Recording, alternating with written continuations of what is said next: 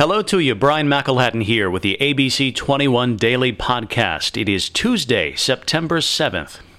We'll begin with two school board meetings in Allen County this evening Southwest Allen County Schools and East Allen County Schools.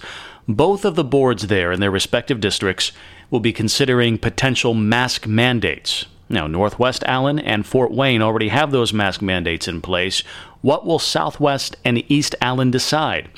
Tyler Brummett, our reporter, is at Southwest Allen County Schools with that.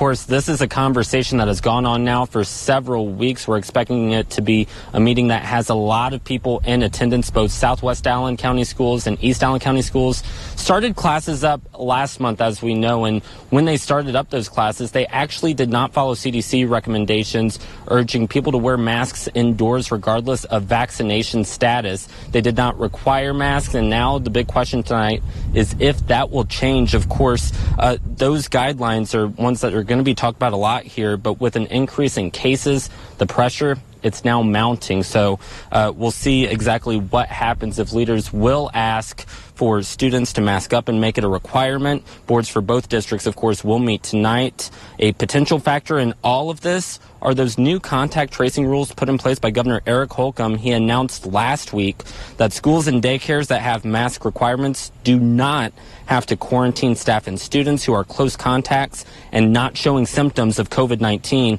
However, the governor stopped short of issuing a mask mandate inside of all schools. Tonight's meeting for East Allen begins at 6:30 in New Haven. Southwest Allen County's meeting begins at 7 here at the Transportation Center. Of course, this is a very important meeting tonight. We will continue to keep you updated. ABC 21 has the very latest for you on air and online. Our website, WPTA21.com. And I do have this update since Tyler's initial report. The East Allen County School Board voted to keep masks optional. They will not impose a mask mandate right now. The vote was 3 to 4. President Todd Buckmaster was the tiebreak and he voted no to mandatory masks, going against the advice of local health officials and state health officials who say mask mandates are one of the best ways to slow the spread of COVID 19 in schools.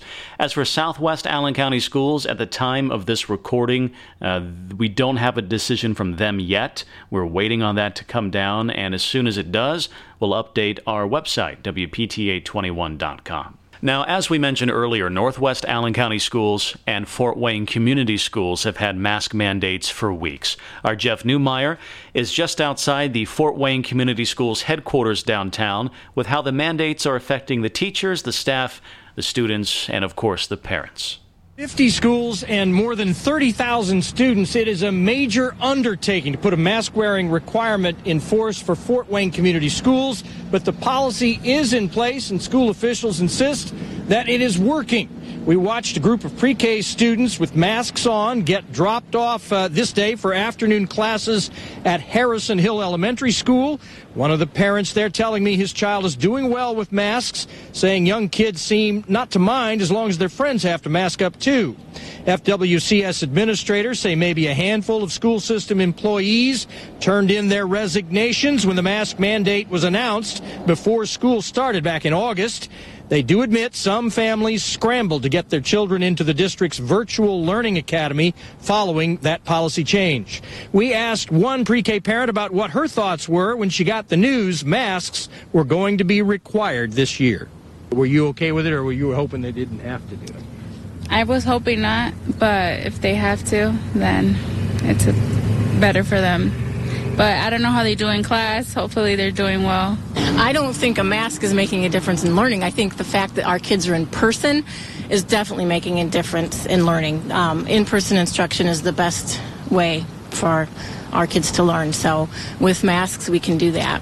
We have seen a little bit of spread in our schools, but again, they can usually be traced back to lunch or extracurricular activities. So, football, band, lunch um, when kids are closer together and not wearing masks. Krista Stockman says Governor Holcomb's recent announcement that kids exposed to COVID in school who are consistently wearing masks, well, they no longer need to quarantine. She says that will dramatically cut down on missed class time for students. Northwest Allen County school officials who supported a mask mandate that was approved last week say they've had a very small number of student withdrawals from school in the three days since that policy change went into effect. They cite little resistance to the reinstated mask requirement on the part of students or teachers.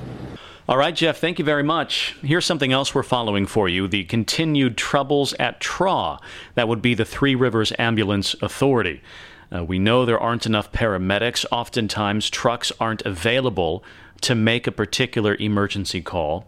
In fact, we dug up the numbers and found out just how many times a TRAA ambulance wasn't available for a call over the last year. Carly Van Cleve has that. I talked with TRAA Executive Director Gary Boer two weeks ago.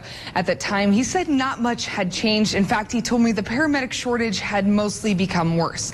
So we dug deeper and uncovered the numbers for you. Here's what we found. As of Friday, there were 813 level zero ambulance calls in the last year.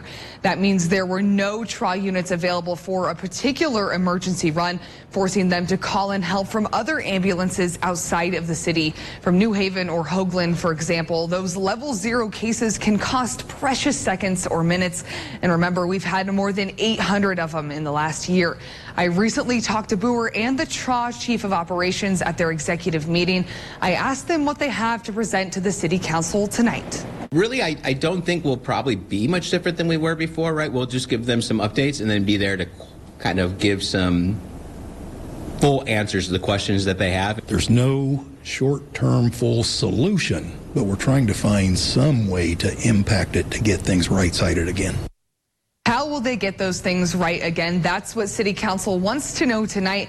Will they pay their employees more? Will there be bigger changes to management? We may get a hint at tonight's City Council meeting. And City Council member Russ Jehl has been at the forefront of this issue, emphasizing the need to reduce those ambulance response times. I'll have an update tonight at 11. Brian?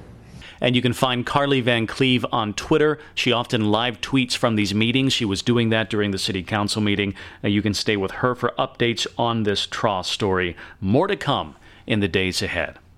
And that does it for this edition of the ABC 21 Daily Podcast. I'm Brian McElhatton. Thank you for listening.